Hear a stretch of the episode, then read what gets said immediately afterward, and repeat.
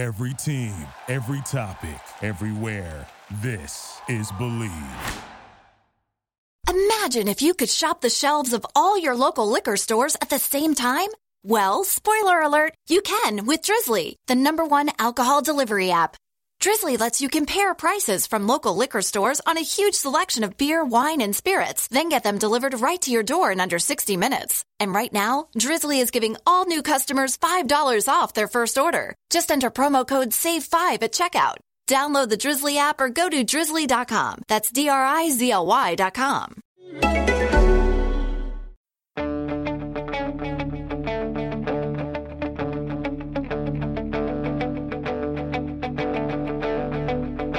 Ich warte seit Wochen auf diesen Tag und tanz vor Freude über den Asphalt. Als wär's ein Rhythmus, als gäb's ein Lied, das mich immer weiter durch die Straßen zieht. Hello and welcome to Gegenpressing, the German football podcast from the Football Grad Network. I'm your host Bryce Dunn. And as always, we'll go over the Bundesliga weekend match day results. So, starting on Friday night, we see Mainz beat Freiburg an emphatic 5 0. What a way to start off the match day, eh? Then into Saturday, we see Leverkusen 2, RB Leipzig 4, Hertha Berlin 1, Fortuna Dusseldorf 2, Wolfsburg 3, Hanover 1, Schalke 1, Eintracht Frankfurt 2, Stuttgart 1, Nuremberg 1. Der Klassiker, yeah, unfortunately it was rather one sided. Bayern Munich 5, Borussia Dortmund nil. That was a late kick up on Saturday. Into Sunday, we've seen Augsburg nil, Julian Nagelsmann's men scoring 4. That's right, Hoffenheim 4 0 against Augsburg. And finishing off the weekend, we've seen Borussia Mönchengladbach 1.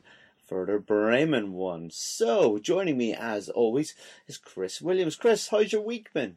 Been very well, thanks, bro. Very well. It's been fine, Bryce. Thank you. Um, yeah, it was a big build up, wasn't it? We had Pokal midweek, uh, building up to the big match on Saturday, which unfortunately, unless you're of a Bayern flavour, um, was was a bit of a letdown for everyone. But yeah, um, Bayern stormed it. I think is probably the best way of describing it. I'm sure we'll have loads of adjectives later. Well, that's it. Um, unfortunately, it was uh, more one sided than what we would have liked, eh? But um, joining Chris and I, as always, is Manu Veth. Manu, where are you this week?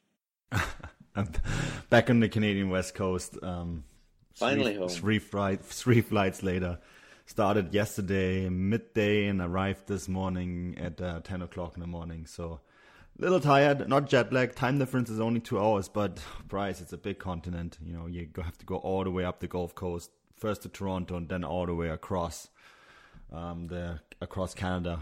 So two two big flights, one for three hours, one four and a half hours, and then a short little hop onto Vancouver Island. But yeah, back home. Um, not too happy about the results overall uh, because of you know we all were hoping for a little bit of a tighter match, but you know what can you say? It is what it is.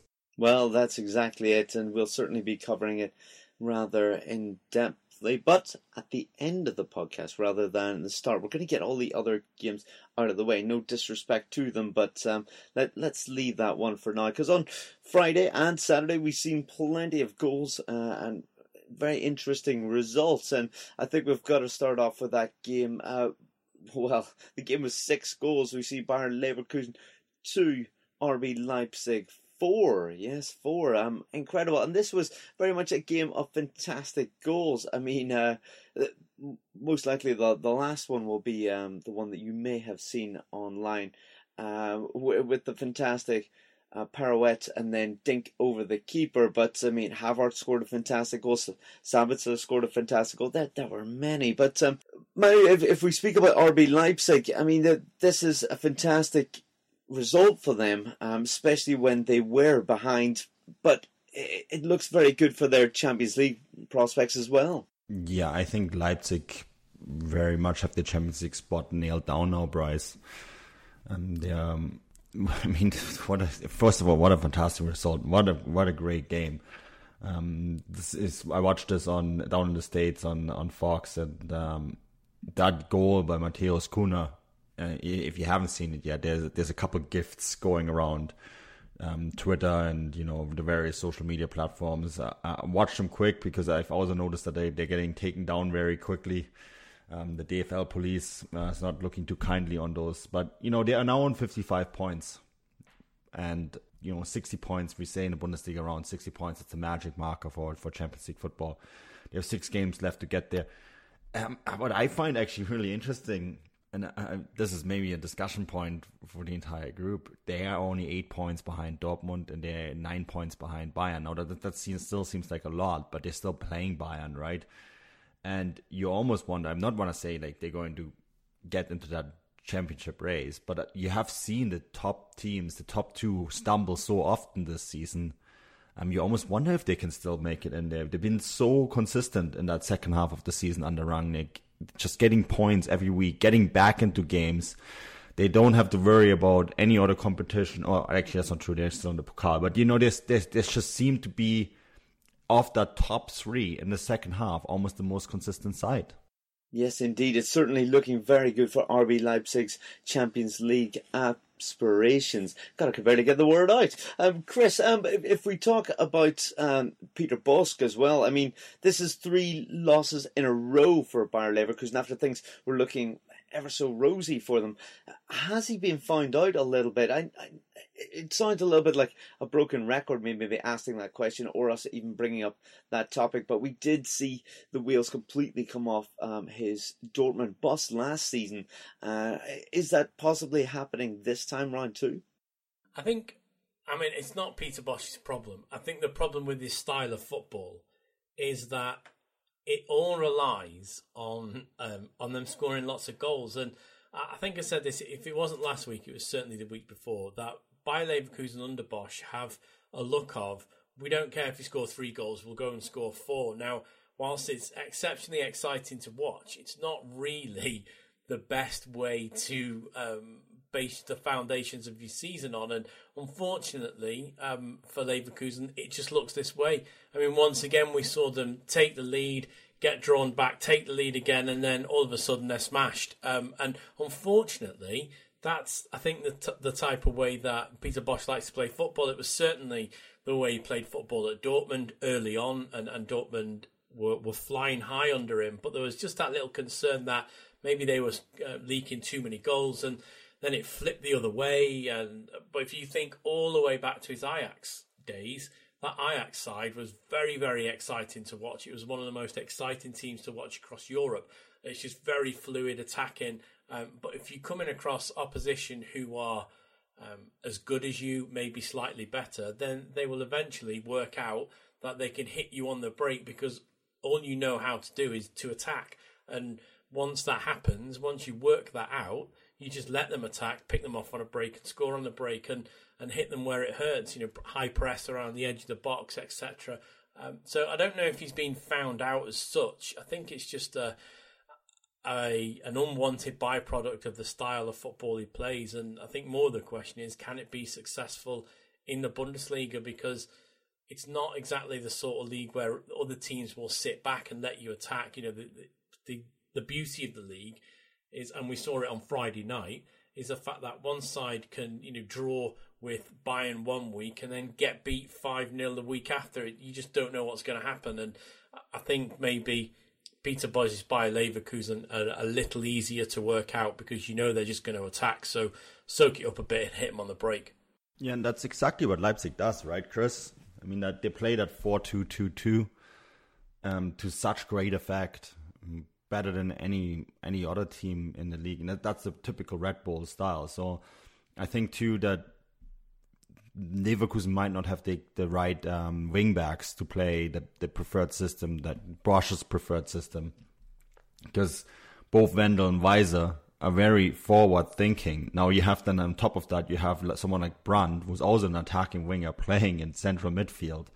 And then you have Havertz and Bailey playing on top of that with Volland. So th- there isn't much defending left. And if you have basically just Sven Bender and Jonathan Tah, even Bender isn't really technically a central center back, that just gives you so much room as a counter pressing side like Leipzig are to get into those spaces and really hit them hard. And I think um, I like Bosz's style of football. I think it's very attractive to watch. And yes, Chris, you're right. It's like all about scoring more goals than the opposition. But I think you also need the right players for it.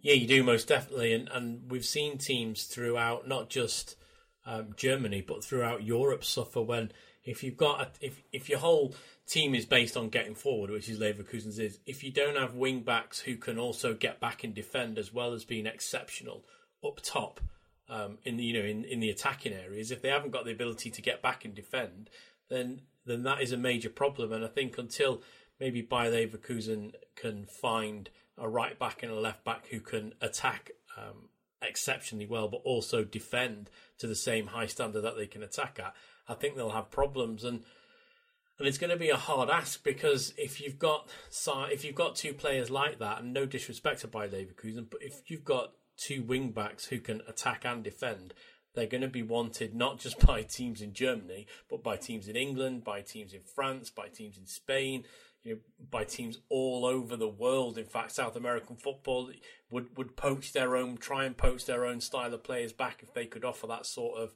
um, end product. So yeah, for Bayer Leverkusen themselves to find that type of player, let's say they dug into their academy and they found two and they were lucky enough to find a right back and a left back who can attack and defend. The season after, you would envisage they will probably lose them anyway to, to either to the Premier League or to someone like Bayern or to someone like Dortmund. So it's going to be very, very difficult for them. I don't know how they go about it. Do you ask Peter Bosz to change his style of play? I don't really know if you can do that because Leverkusen will have been well aware what they were getting. They saw what happened at Dortmund. Um, they saw what happened at Ajax, so they will have known the good parts and the bad parts. So it depends if they want to stick with that. But for certainly for the, the squad and the type of player they've got, I think his style does fit. It's just that unfortunately for them, they will probably win as many as they will lose. And if you're trying to get back into Champions League or if you're trying to get into um, the Europa League or even into a title fight, you can't afford to be, you know, winning four three one week and getting beat four two the next week. It's actually interesting. The things that you said, Chris, got me got me thinking a little bit. And um, I know I'm jumping a little bit ahead of the the topics, Bryce. So I apologize, but it got me thinking about Adi Hütter and his style of play with young boys and before that with Salzburg, where they also really pressed high. And it, it was really interesting when he came into this league, and he always played a 4 3 3 or, you know, the typical Red Bull style 4 2 2 2. And he came into this league, and he looked at Kovac's side, the, the side that he inherited in Frankfurt, and said, okay, well, this is not going to work in this league because we're going to be found out, we're going to be destroyed. And he found this out very quickly because, you know, in the DFL Super Cup, he, they lost 5 0 to Bayern. So I actually think it's really interesting how he then took Kovac's system, which is we all know is a 3-5-2, 3-4-1-2, and adapted it to fit his style of play. He he stayed with the three center backs, but still had this high pressing, attacking left back, wing backs in Kostic and Da Costa in this case, right? Um, and in this case, because you have three centre backs and you have Kostic and Da Costa have been excellent working on both ends of the pitch, but they're both more attacking players, right? It works because you have that compactness in midfield with another defensive midfielder, three in the back. So I almost wonder, and of course it's a hard ask for anyone coming out of that Ajax school, and anyone who has followed Ajax over the years knows that Ajax always play 4-3-3. It's like cemented into their club ethos, and every coach coming out of that club ethos will play 4-3-3. Um, if you live in Amsterdam, if you play for any club in Amsterdam, it's like it's in your bones. 4-3-3 is the way you play possession football, attacking football. So I almost wonder if Peter Bosz needs to look at Frankfurt and what Adi Hütter did there, walking away a little bit from his form, formation to actually preserve his style of play. Yeah, I think Adi Hütter was quite. I mean, fortunate is not the right word I'm, I'm searching for, but he was um, he had the benefit of going into a side that had already a, a dedicated style of play. So when Frankfurt were whipped in the Super Cup, he could actually go, "All right, okay, let's see how they played last."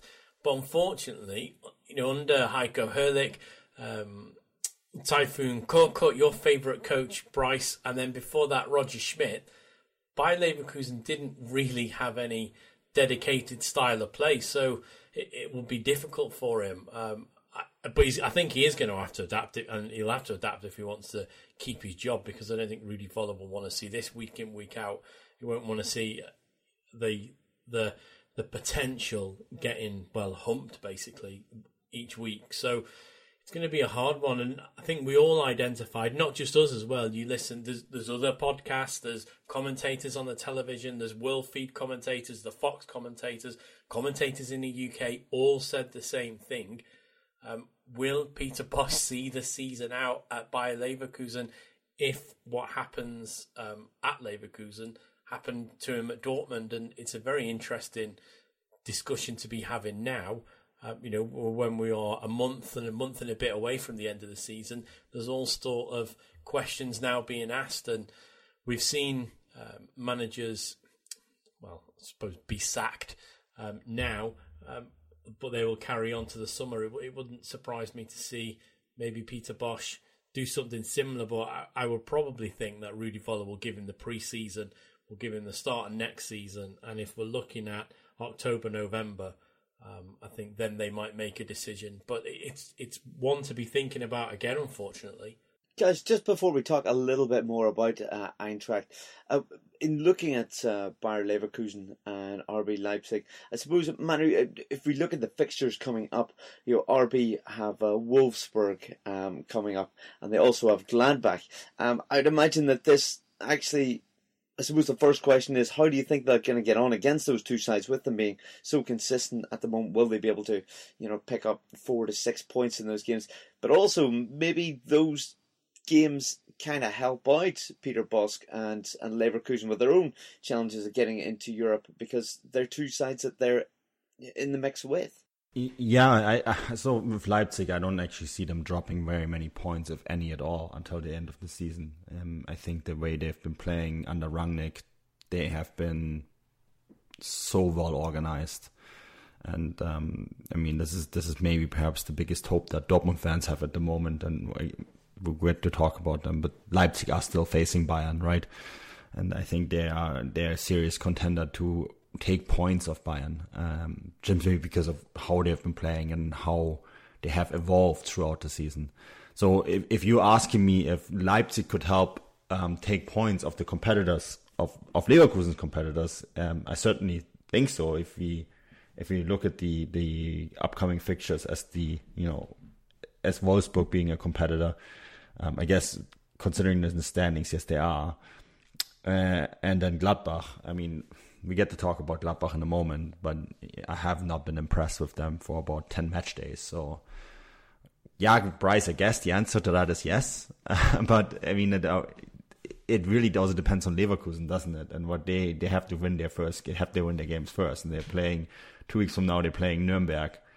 Um, which is a game they better win because you know Nuremberg looks like a side that's pretty much relegated, and then they got Stuttgart, um, who will be clawing for any point that they can get in that relegation dogfight. So that first one in particular is difficult. Nuremberg they need to get the three points.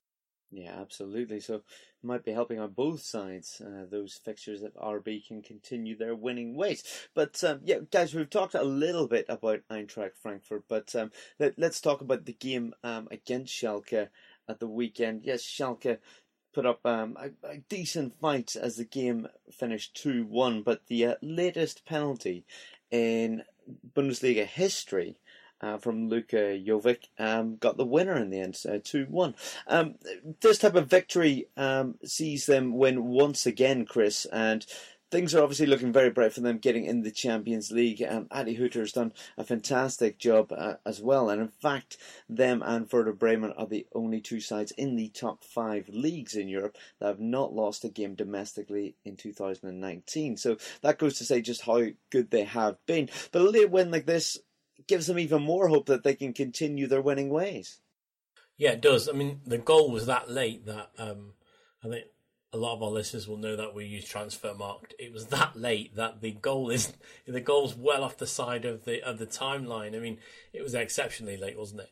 Um, and I think what not only do these extra three points help Frankfurt, but it's the goals that they keep scoring. Is in essence, it's going to be worth an extra point to them. Um, if they were to be tied with whoever finishes fifth, let's say Frankfurt finish fourth, they're going to be tied with whoever finishes fifth. If you look at the teams around them, Frankfurt have got um, a goal difference of plus 25, and then behind them, Gladbach are on plus 12, Wolfsburg are on 5. It's really only um, Hoffenheim, and they're only on plus 19, who could maybe challenge them. So the goals that they're scoring are, are, in essence worth an extra point because if the teams are tied, then, then it goes down to goal difference. So, yeah, and they just keep scoring and they keep digging out results as well if it's not in the Bundesliga, it's results that are being dug out across Europe. So, yeah, they've been really influential this season in, in making that top four fight.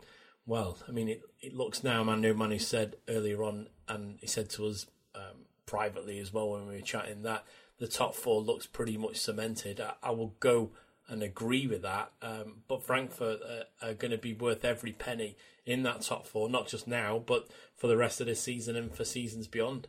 Yeah, the top four looks more or less done, doesn't it? And um, I, I, don't think it'll it'll change uh, much. Uh, but uh, let's drop down a little bit lower than that uh, and uh, talk about the European uh, places that are up for grabs. And well, we'll start with Borussia Mönchengladbach, who I've seen another draw, but um, well, I suppose better than a loss is still a point and still leaves them three or sorry four points behind fourth place um, against Werder Bremen on Sunday. Um, Manu, there's a bit of a um, managerial change or coaching change happening at the end of the season with Gladbach in that Hecking is finally going to leave his position, and we're going to see Marco Rose come in from RB Salzburg or are they not RB anymore? I'm not entirely sure. But Manu, what what type of coach are they getting, and is this um, a move in the right direction? So first of all, hold on, hold on, hold on. Rose has not been confirmed yet, so um,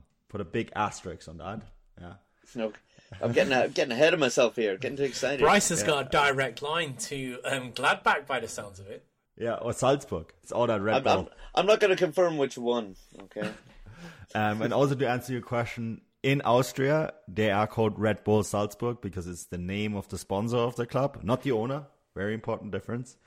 And in, in Europe, they're FC Salzburg. Um, just wanted to clear that up one more time. But you're quite right. Um, it does look like Marco Rose. And I think, you know, when you follow Dieter Hecking, um, I was on, on the side that I said, okay, well, he's actually done quite a bit in the first half of the season and, and showed that he could change tactically. Um, and that's that's something that we've discussed uh, privately also with Matt Marshall, who, who covered the, this last game actually for uh, Futbolgrad, um, and it, his match report is on the page. And he said he doesn't see a lot of tactical change. Now, in retrospect, I actually have to agree with him because you you don't see much evolution of the side. It's the same thing. Like he, it seems like he can set, he can put in a system in place during training camp and um, change the club and change the orientation of a club. But that will be it for the entire year. There is not much of adjustments throughout matches. So uh, in retrospect, uh, yeah, I, I, think Matt was quite right about that observation. And I think with Marco Rose getting a coach, um, you you will know what kind of tactical setup we'll get with him because.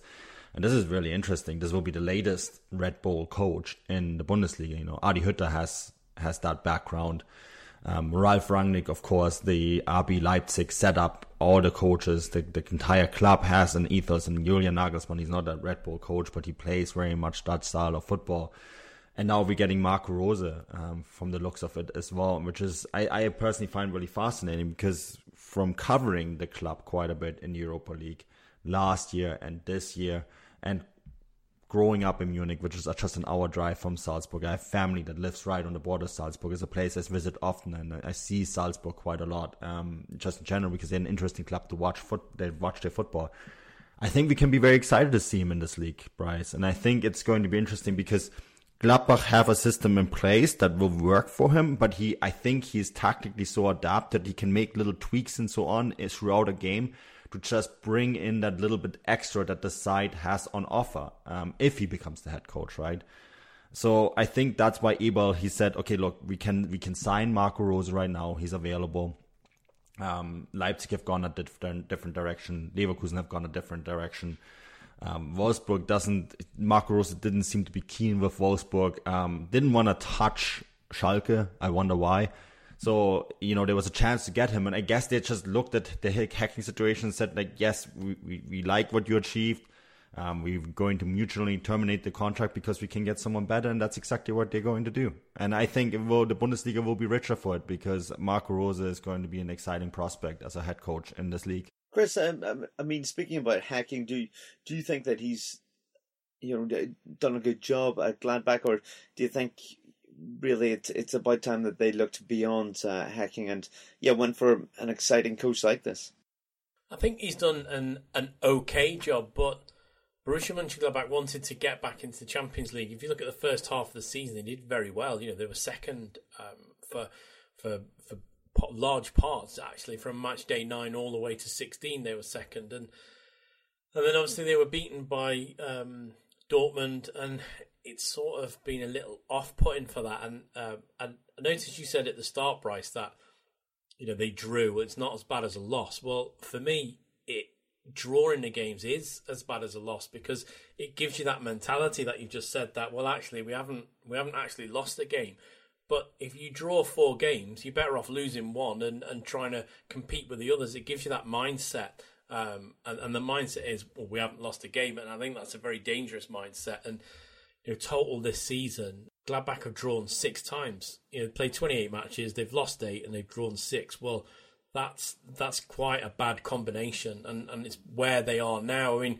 they've completely dropped out of the Champions League places, and you know their trajectory, I would say, um, is probably somewhere around seventh, and that would mean that Dieter Hecking's had a terrible season because at one point um, they were they were in a position to fight for the title, and, and they've let it slip through their fingers. They got it back very briefly with a victory against um, Schalke back on, I think it was match day 20. But since then, they've been really inconsistent. And if you're trying to get into the European slots, you can't afford to be inconsistent.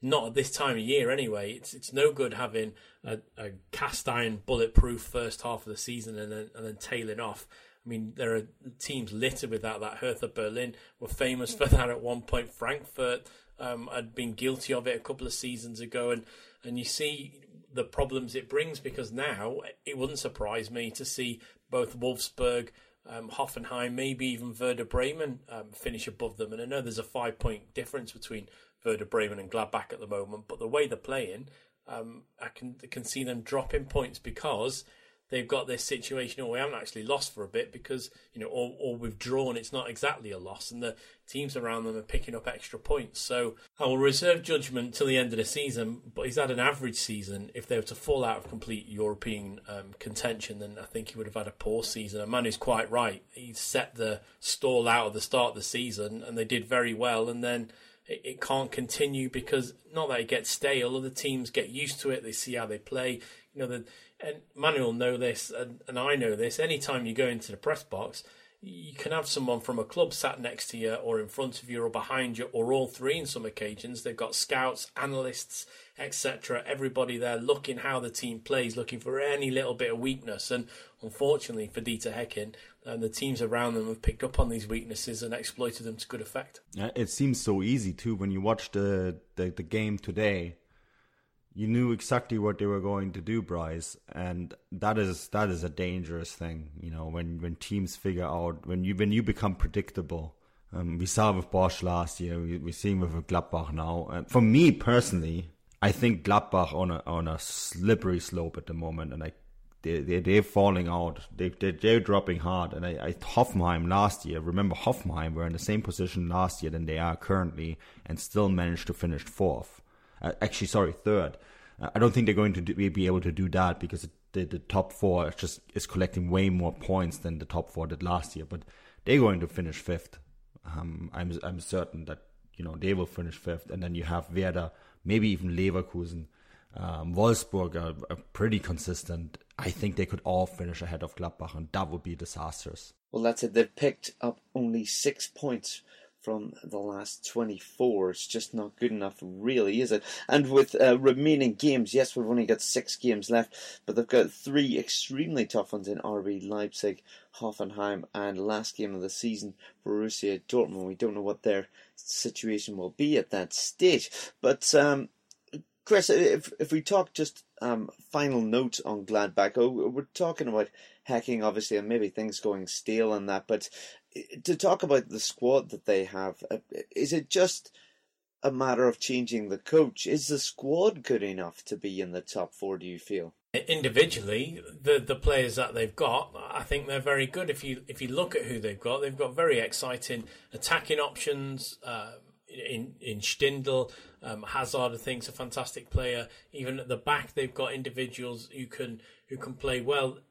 Individually, they can put out eleven. Um, they can put out eleven good players. It's just getting them to work cohesively as a unit. I mean, if you look at the keepers they've got, both their keepers are, are pretty good. Sommer and um, as well. Ginter, I like at the back. Elvedi's a good centre back. If you then look at who they've got throughout the the midfield. You've got Zakaria Kramer, who's a good uh, good player, Strobl. There's lots of players they've got. You get to the top end, Traoré.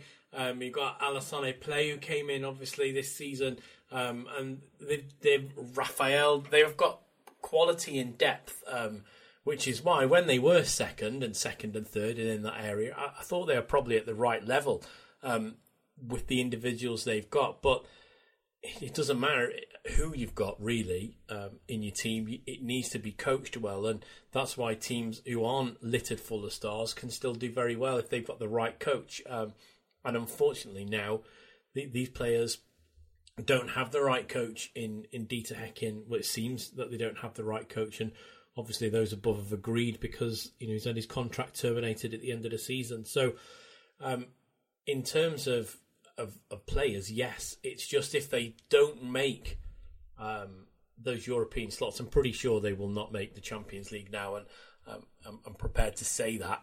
But if they don't make the Europa League, there's going to be a lot, and I mean a lot of, of clubs interested in the likes of um, Michael Cuisance, Thorgan Hazard, maybe in the likes of Fabian Johnson as well for some of the, the second tier teams um, with that with the healthy leagues.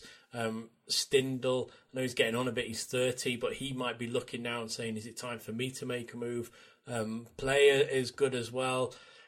There's a danger that they could lose some of of the key players they've got if they don't get into Europe next season because um, the likes of maybe Hoffenheim, uh, Wolfsburg, Werder Bremen, even if they make those European slots, could have a look at someone like Gladbach and say, "Oh, actually, you might just parachute into our side there, help us for when we're playing in Europe, and you wouldn't blame anybody moving on if if they're. I mean, if you just look at um, Denis Zakaria, who, who, I've got a lot of time for, I think he's a great player. He's only a young 22 year old. If, does he want to be staying at Borussia Mönchengladbach if they're not playing in Europe at all? Does he want to give it another season or a season after that? And if somebody more tempting comes in, um, then players of his caliber will quite easily get their heads turned, and that's that's the fear I have for Gladbach that that whoever comes in, if it is indeed uh, Michael Rose comes in, that what squad will he have left to play with? Manu, do you see the likes of uh, Thorgan Hazard and some of the other players that Chris mentioned actually being in the Gladbach side next year? And, you know, whether they're in, say, the Europa League or not? Well, Thorgan Hazard has been heavily linked with Borussia Dortmund, right? It's a rumor that doesn't want to go away. I think them not playing in Europe would make it very difficult for them to extend his contract, which means they would have to sell him in the summer. Um, Dortmund are not the only side looking at him, by the way. Here, rumors about Atletico. And on top of that, maybe to add to all the players that Chris mentioned, they are very interested in signing Max Kruse from Werder Bremen. Now, I tell you, Werder Bremen finish ahead of Gladbach and qualify for Europe. Why would he go to Gladbach, right? Why would he go back there? So it makes it very difficult. Player player recruitment is is something that they you know maybe they will have to go and dip in Austria, you know, at RB Salzburg. But we all know that um, there's another club in the Bundesliga that seems to get all the best prospects from from Salzburg. So it, it, it makes it a lot more difficult, Bryce. Yeah, I don't know who that could possibly be, eh? But um, yeah, they've got Hanover next week, and they're desperately going to be hoping that they can pick up three points in that game and get back to winning ways. Guys, I think it's time. I think it's about time we moved on to Der Klassiker, yeah? Um, obviously, as we said, it was highly anticipated, the, the biggest one in a long time. Borussia Dortmund were going into it um, top of the pile. Yes, that's right, with Bayern Munich chasing them. The game was played in the Allianz, and unfortunately, was rather one-sided, as we mentioned at the top of the podcast, in five 0 That's right, five goals to nil to Bayern Munich. Um, I don't know who to go to first to talk about this. Um, go on, let's let's go to Manu. Manu, what what exactly happened? I mean, this this is a disaster, isn't it, for for Dortmund? But also maybe not a great thing for the league, really. Uh, I'm going to quote uh, Thomas Müller and say it's simple mathematics. They scored five and Dortmund scored none.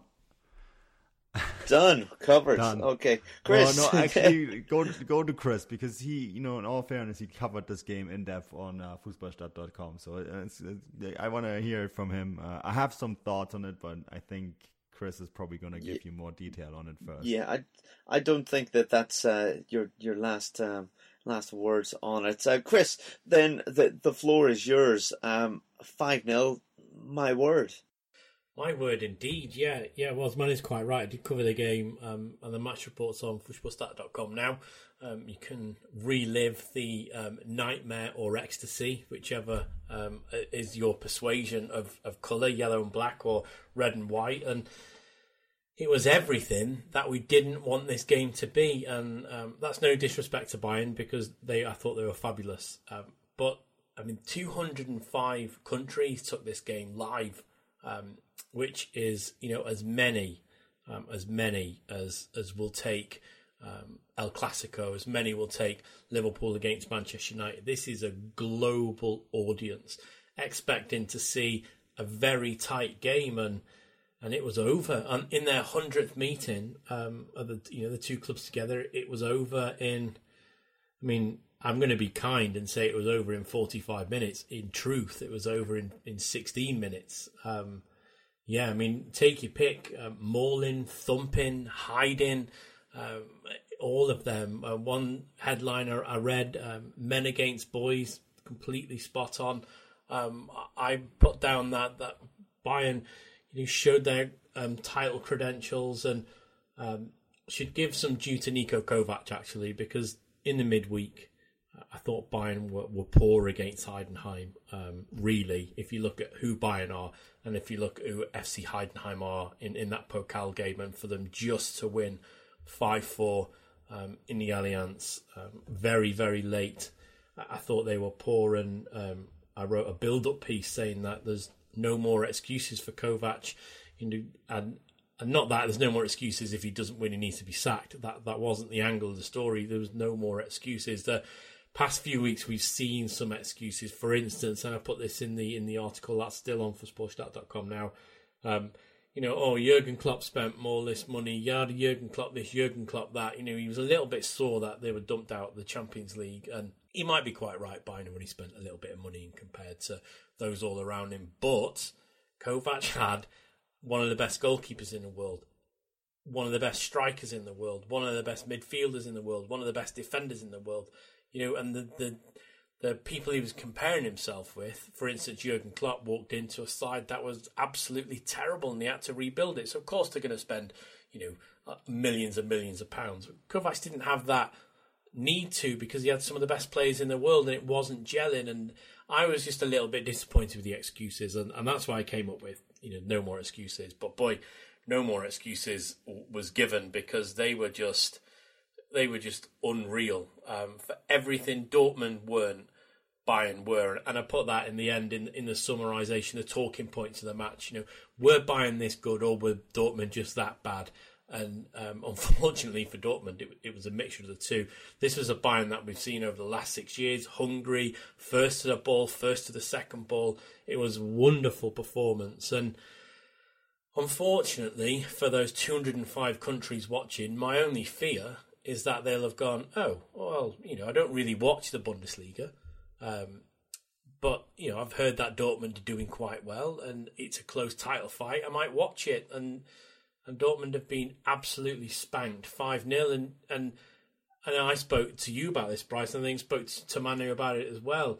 there's a lot of people, and my Twitter comments um, to me are full of it. You know, that, that the Bundesliga's is it a one horse race? Is it another France? Uh, is you know, they are valid questions um, if you don't watch it week in week out. So I think this result has done not just damage to Dortmund. I think it's done damage um, for the credibility of the league. But you can't blame that for Bayern. They had to go out and and make a statement, um, and they did that in emphatic fashion. And I think Niko Kovac will probably be wondering why they couldn't do this against Liverpool, and if they had, they would probably um, with a good chance of being in the latter stages of the competition this week and not just watching on television. But yeah, I mean, I'll let Manu talk about Dortmund, but I thought Bayern were, were phenomenal. Yeah, guys. I mean, if we talk about Dortmund a little bit, I mean, the, the shots, you know, the stats in this was 22 shots to four, a four being the amount that Mats Hummels, as centre back for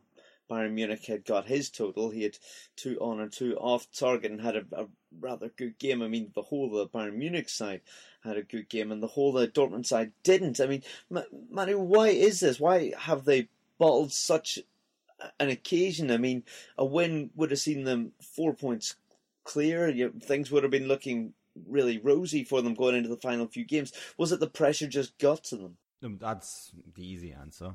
I think there's a bunch of things that went wrong here. Um, you know, I cover the, the Bundesliga, um, not just for the Futbolgrad Network, but also for Forbes.com, right? We can get anything delivered from furniture to toilet paper. And now, adult beverages with Drizly. Drizly lets you compare prices from local liquor stores on a huge selection of beer, wine, and spirits, then get them delivered right to your door in under 60 minutes. And right now, Drizly's giving all new customers $5 off their first order. Just enter promo code EASY5 at checkout. Download the Drizzly app or go to drizly.com. That's D R I Z L Y dot com. And I wrote a piece on there. Uh, first of all, also underlining what Chris just said that this is this game was a bit of a marketing disaster, and this is not to blame Bayern. Um, you know, Bayern. If you go, if you are a team, you go into a game to win. You're not, you're not going to lose games because it's it's the good for the league. Um, that's just not how any club in the world operates and shouldn't operate. So um, this I, I want to underline this. This is, was very much a chance for Dortmund to highlight that the league is not just a one horse race. And as bad as Dortmund were, you know, they were very bad. Um, I think we have to remember that Heidenheim had a fantastic game on Wednesday in the Allianz Arena. Freiburg, Gladbach, Düsseldorf, teams that are all much lower than Dortmund in the standings, were fantastic at the Allianz Arena um, and took points there and won. Augsburg as well. So I think that just underlines, um, and I don't know what pressure there really is. If you are a team that wants to win the championship, it, it almost makes you wonder in a way. And when I saw the lineup, and this, this is the first thing I thought when I saw the lineup, hmm, no Mario Götze. You know, we knew Paco Alcacer would be out, but why not play Götze? And then the next thing I saw was Dahoud in the number 10. I was like, hmm, that's interesting, but I trust Favre. Um, he does know what he's doing, I suppose, because you know he has. He's, in my opinion, he is one of the best coaches in Europe. But he's a tinkerer. Um, we saw that a bit. To maybe to give you the comparison, guys, the Claudio Ranieri before he had his crowning achievement with Leicester for many many years was always considered a tinkerer, a fantastic coach, but would second guess his choices. And I think that's what he did in this one.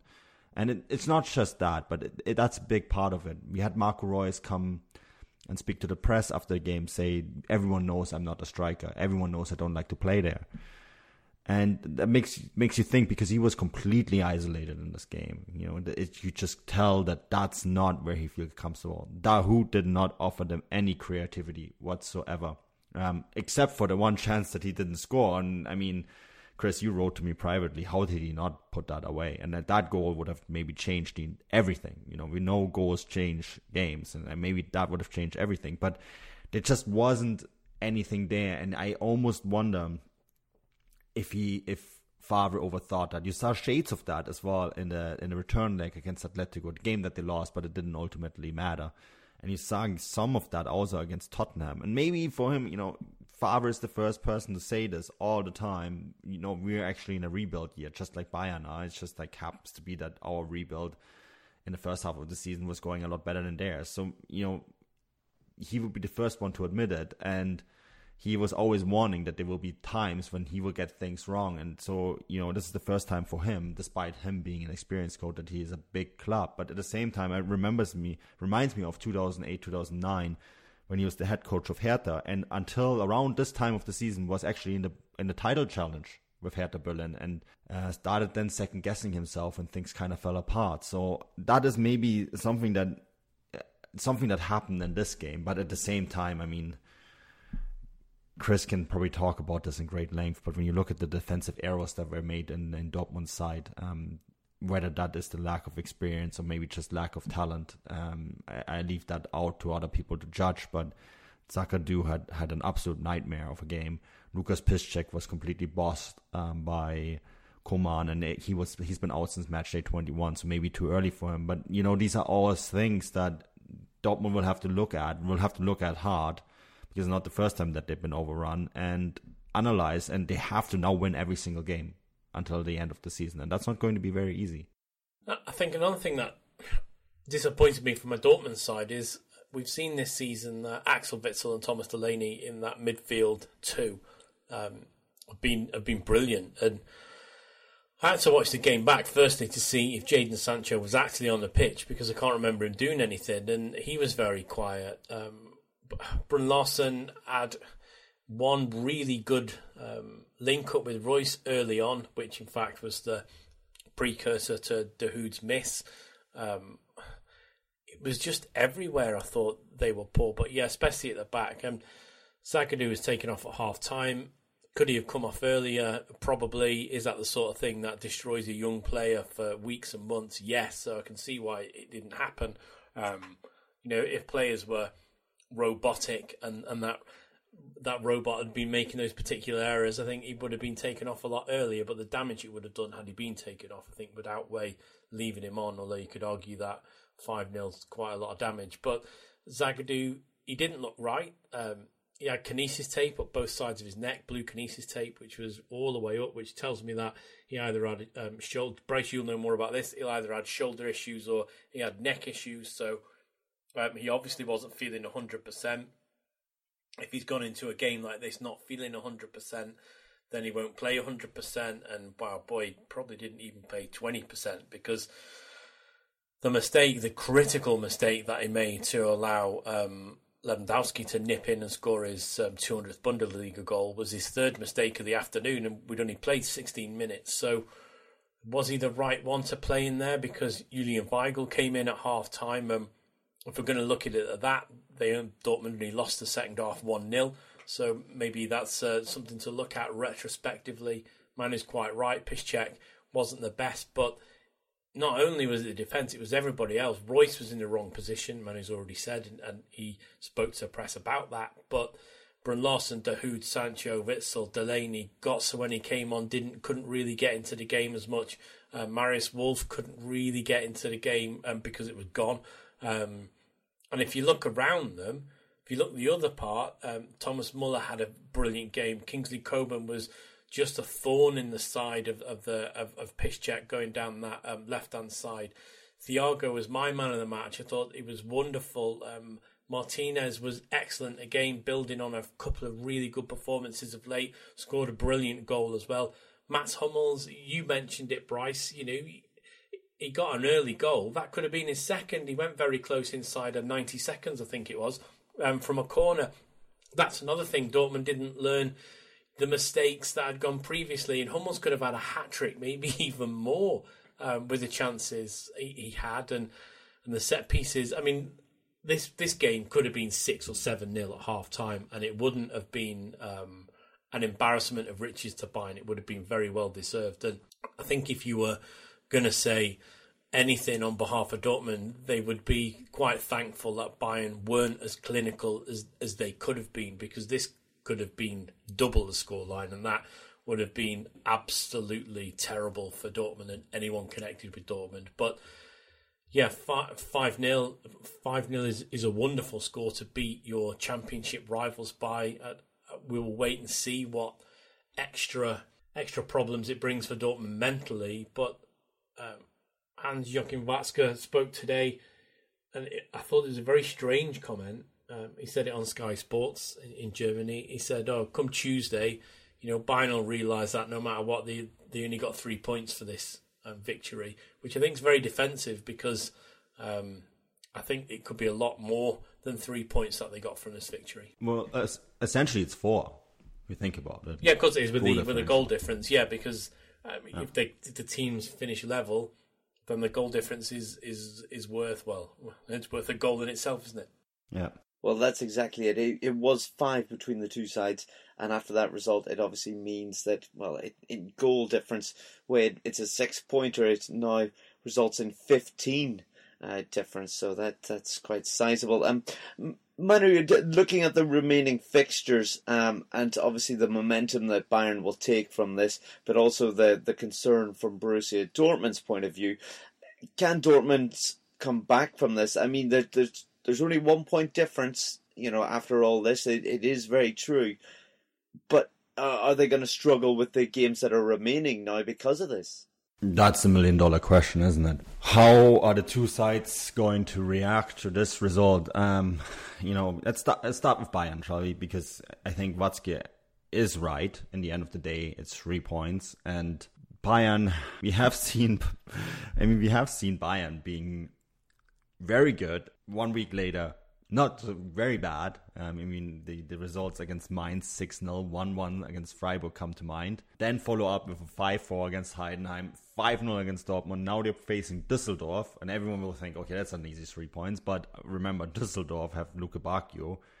Bayern don't like playing against fast players. We everyone knows this around the world. Um, he scored three goals. There's not many players in the in the world either that have managed three goals in Munich against Bayern. I think he's only one of four or five worldwide. Um, so they're going to face him next Sunday. Um, that's going to be very interesting to watch, see see how they're going to react. And then they have Werder Bremen um, at home. Bremen have been actually a pretty decent side as well. Then they have Werder Bremen against in the cup. Then they have a Bavarian derby against Nuremberg. They have a game against Hannover. I, I think everyone knows those are going to be six points. Then they have Leipzig. Uh, that's going to be a very difficult game. And then uh, final match day against Frankfurt. So it's not by any stretch done. Um, I think that is that's what we said last week. For Bayern, this was a final. They won it, right? They could not afford to lose this game at all. Dortmund, in the meantime, they still can make up for it because if Dortmund had won it, it would have been five points. It would have been over. Now Dortmund have Mainz, and Freiburg next. That sounds easy. Freiburg, though, is a team where they have done very badly in the last few years. They have struggled to play well in Freiburg. And then they got Schalke. Right? Sounds easy right now, too, but Chris knows this very well. They're always a very difficult opponent. It's, it's a huge game. Then they got Bremen, Düsseldorf, Gladbach for the final match. So it's pretty even in terms of games. Maybe Bayern a little bit of the more difficult calendar um, towards the end of the season, but I mean, then again, Schalke, we don't know what game you're gonna get in a derby like that. So I think yes, Watzke has a point, but at the same time, how will that Dortmund side respond against Mainz? And I think they need to go out there and smash Mainz, get five, six goals, win this game emphatically. Otherwise, they're going to be in big trouble. Yeah, absolutely agreed. There's still plenty to play for. Uh, Chris, if, if we talk about uh, Niko Kovac, uh, it, different comments coming out, rumors coming out, it, it doesn't necessarily guarantee that he's going to have a job at the end of the season, no matter what happens. no, which um, I think is um, a little bit worrying if you need Niko Kovac. He was asked um, today, um, some of the Bayern management were that you know, would, as Kovac got a job there, um, next season. Rummenigge said there are no job guarantees with us. Um, everyone who works for Bayern has to deliver, um, and whoever can't deal with the pressure is at the wrong club, which is a, a, worrying thing. You would, I mean, if you Niko Kovac, you would hope that Karl Heinz Rummenigge goes, yeah, yeah, of course, you know, we're we're on on track to win the double potentially. So um, yeah, Niko Kovac will be here next season. Um, but you can interpret his words in, in whichever way you want. I think he's quite right there are no job guarantees with any club. But It's not the sort of thing you want um, one of your bosses um, to be saying. Um, I mean, Rummenigge did go on to say that no one at Bayern has called him into question, and there's you know nothing against having Kovac see his contract out. So you can you can cherry pick the, the particular words from his statement to suit whichever whichever way you want to look at it. So whichever if you've got an agenda about it, if you want Niko Kovac out, then you could say there's no job guarantees. If you want Niko Kovac in, you know there's there's there's no one at Bayern's called him into question, but it is it, it's worrying. I think for any manager, I think Bayern have will be disappointed even if they win the league and even if they win the double. I think they will be disappointed purely because uh, Manu's spoken about this and I've spoke about it on on many occasions that the Champions League uh, means a lot to Bayern because, in no disrespect to the rest of the league, uh, Bayern are expected to win the league at the moment, um, and they have been winning it for the past seven. Uh, sorry, for the past six years. So they're expected to win. They're expected to win the Pokal. You know, their their squad is the most expensive. It's the most expensive assembled. Um, it's it's worth probably the most as well if they were to sell it on. So you would expect them to win. It's in Europe where they need to be doing better, and you know maybe that's where if they want to make a change, that's why they will make that change. But um, I mean, Manu will will say there's links to Jose Mourinho constantly. I would think it's the wrong appointment for me, um, especially with Bayern looking to transition into a youth side. And Mourinho likes to play with um, well-known players and, and world stars, and in that way, he's a little bit like uh, Carlo Ancelotti. He's not there to give youth a chance. He'll come in and he'll win you the league, but he won't do it with kids. And you know, just look at Chelsea and how many people they've got um, academy players on the books out at loan, etc., because they couldn't get games. Um, and, and, they've still got that as a bit of a hangover now.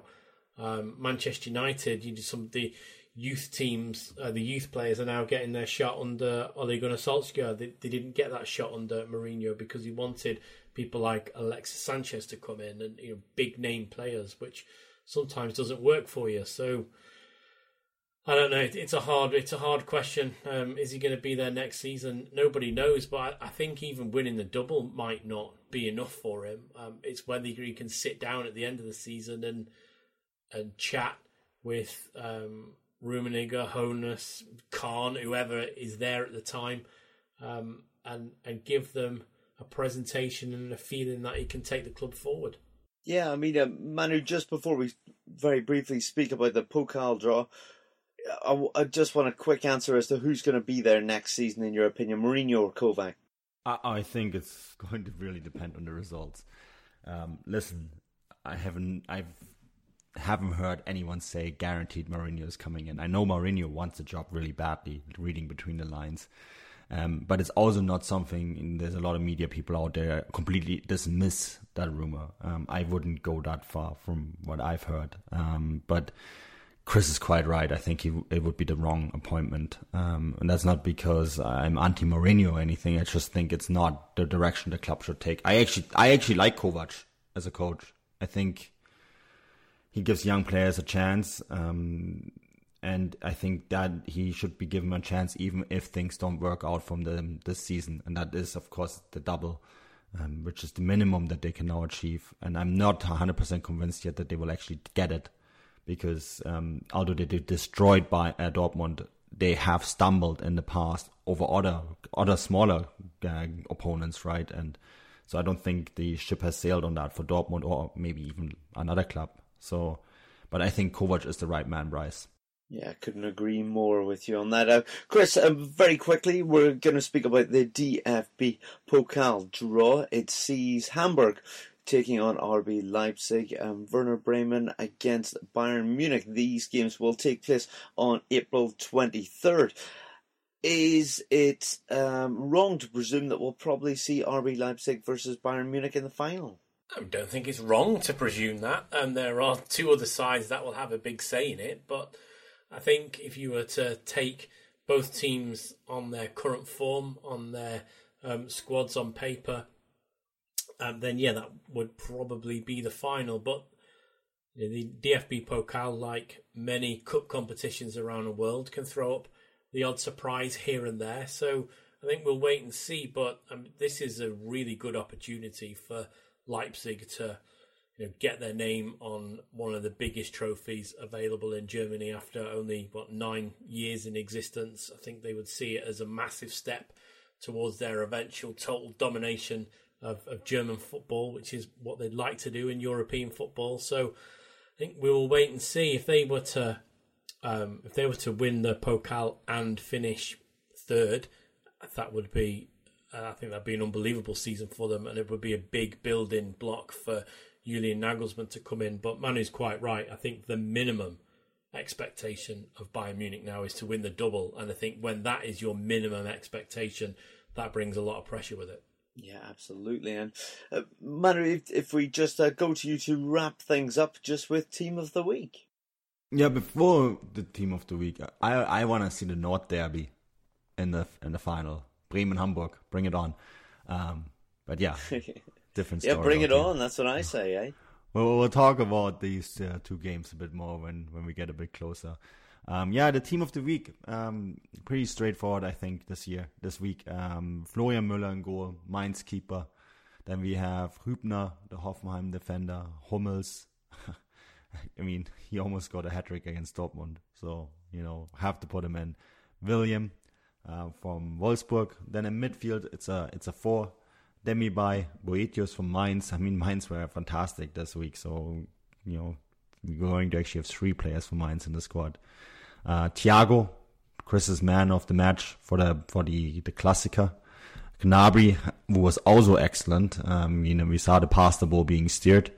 Um, up front, Belfodil, Lewandowski scored two times. You know, people have been on his case all year that he doesn't score in big goal, big games. Scored goal number 200 and 201 in the biggest game in Germany. I think everyone can rest the case. And then I'm Mateta from Mainz, another Mainz player. Um, have you mentioned that Mainz have been excellent because they were. Yes, they were. They really were. Um, and Lewandowski, fantastic performance. And just a, a quick note on Belfodil, who um, scored a hat trick, and it was the first Algerian ever to score a hat trick in the Bundesliga. Well done, him. And no one took this hat trick away this time. You know. yeah, that that's very true. This week no Kramaric toe to take away that third goal. no, definitely not. And and what a, a fantastic uh, breakaway hat trick and clinical finishing it was. Fair play to him. Um, Chris, what have you got going on then this week? I would imagine plenty with the Champions League return. Yeah, we've got Champions League football is back. Um, Liverpool are playing Porto, so. I'll be at Liverpool um, tomorrow. It's Sunday as we record this. I'll be there tomorrow for um, Jurgen Klopp's might not be there for press conference, Bryce. It's very early, but I'll certainly be there for um, training at Melwood. And then for the game, obviously, um, Jurgen Klopp is German, so we're now focusing on the Germans that are left in the Champions League, um, and that's pretty much one at every club, I think, bar Ajax and Man United. So as long as it's not an Ajax versus Manchester United final, um, then then we should be fine. But but yeah, I'll be covering Jurgen Klopp's march towards a back-to-back Champions League finals, hopefully, um, this week. And then obviously next week it's European football again. Um, I'll be in Porto for that return leg. Very good, and all after the gym tomorrow morning. I've heard as well. Well done, Chris. Um, a man that will also be at the gym plenty this week after being in New Orleans uh, is Manu Veth. Eh? Uh, Manu, what have you got going on this week apart from trying to get rid of all that grease and booze? Yeah, burning off the fried chicken. Uh, no.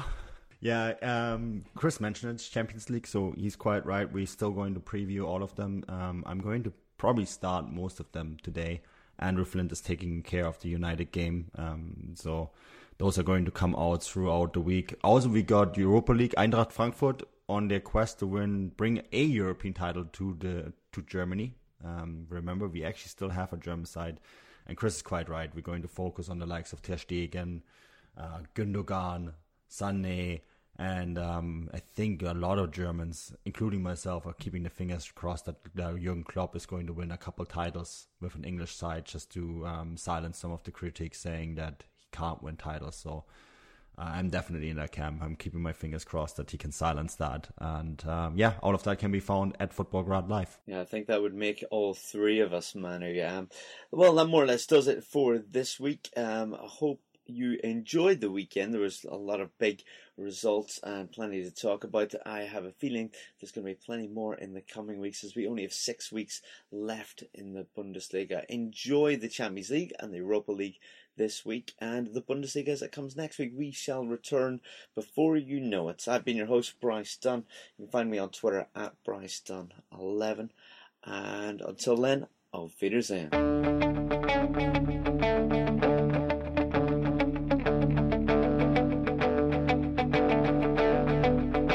Ich warte seit Wochen auf diesen Tag und tanz vor Freude über den Asphalt.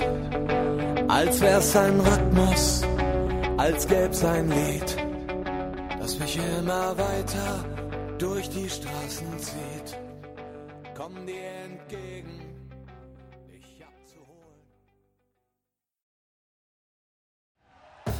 Thank you for listening to Bleav. You can show support to your host by subscribing to the show and giving us a five star rating on your preferred platform. Check us out at Bleav.com and search for B L E A V on YouTube.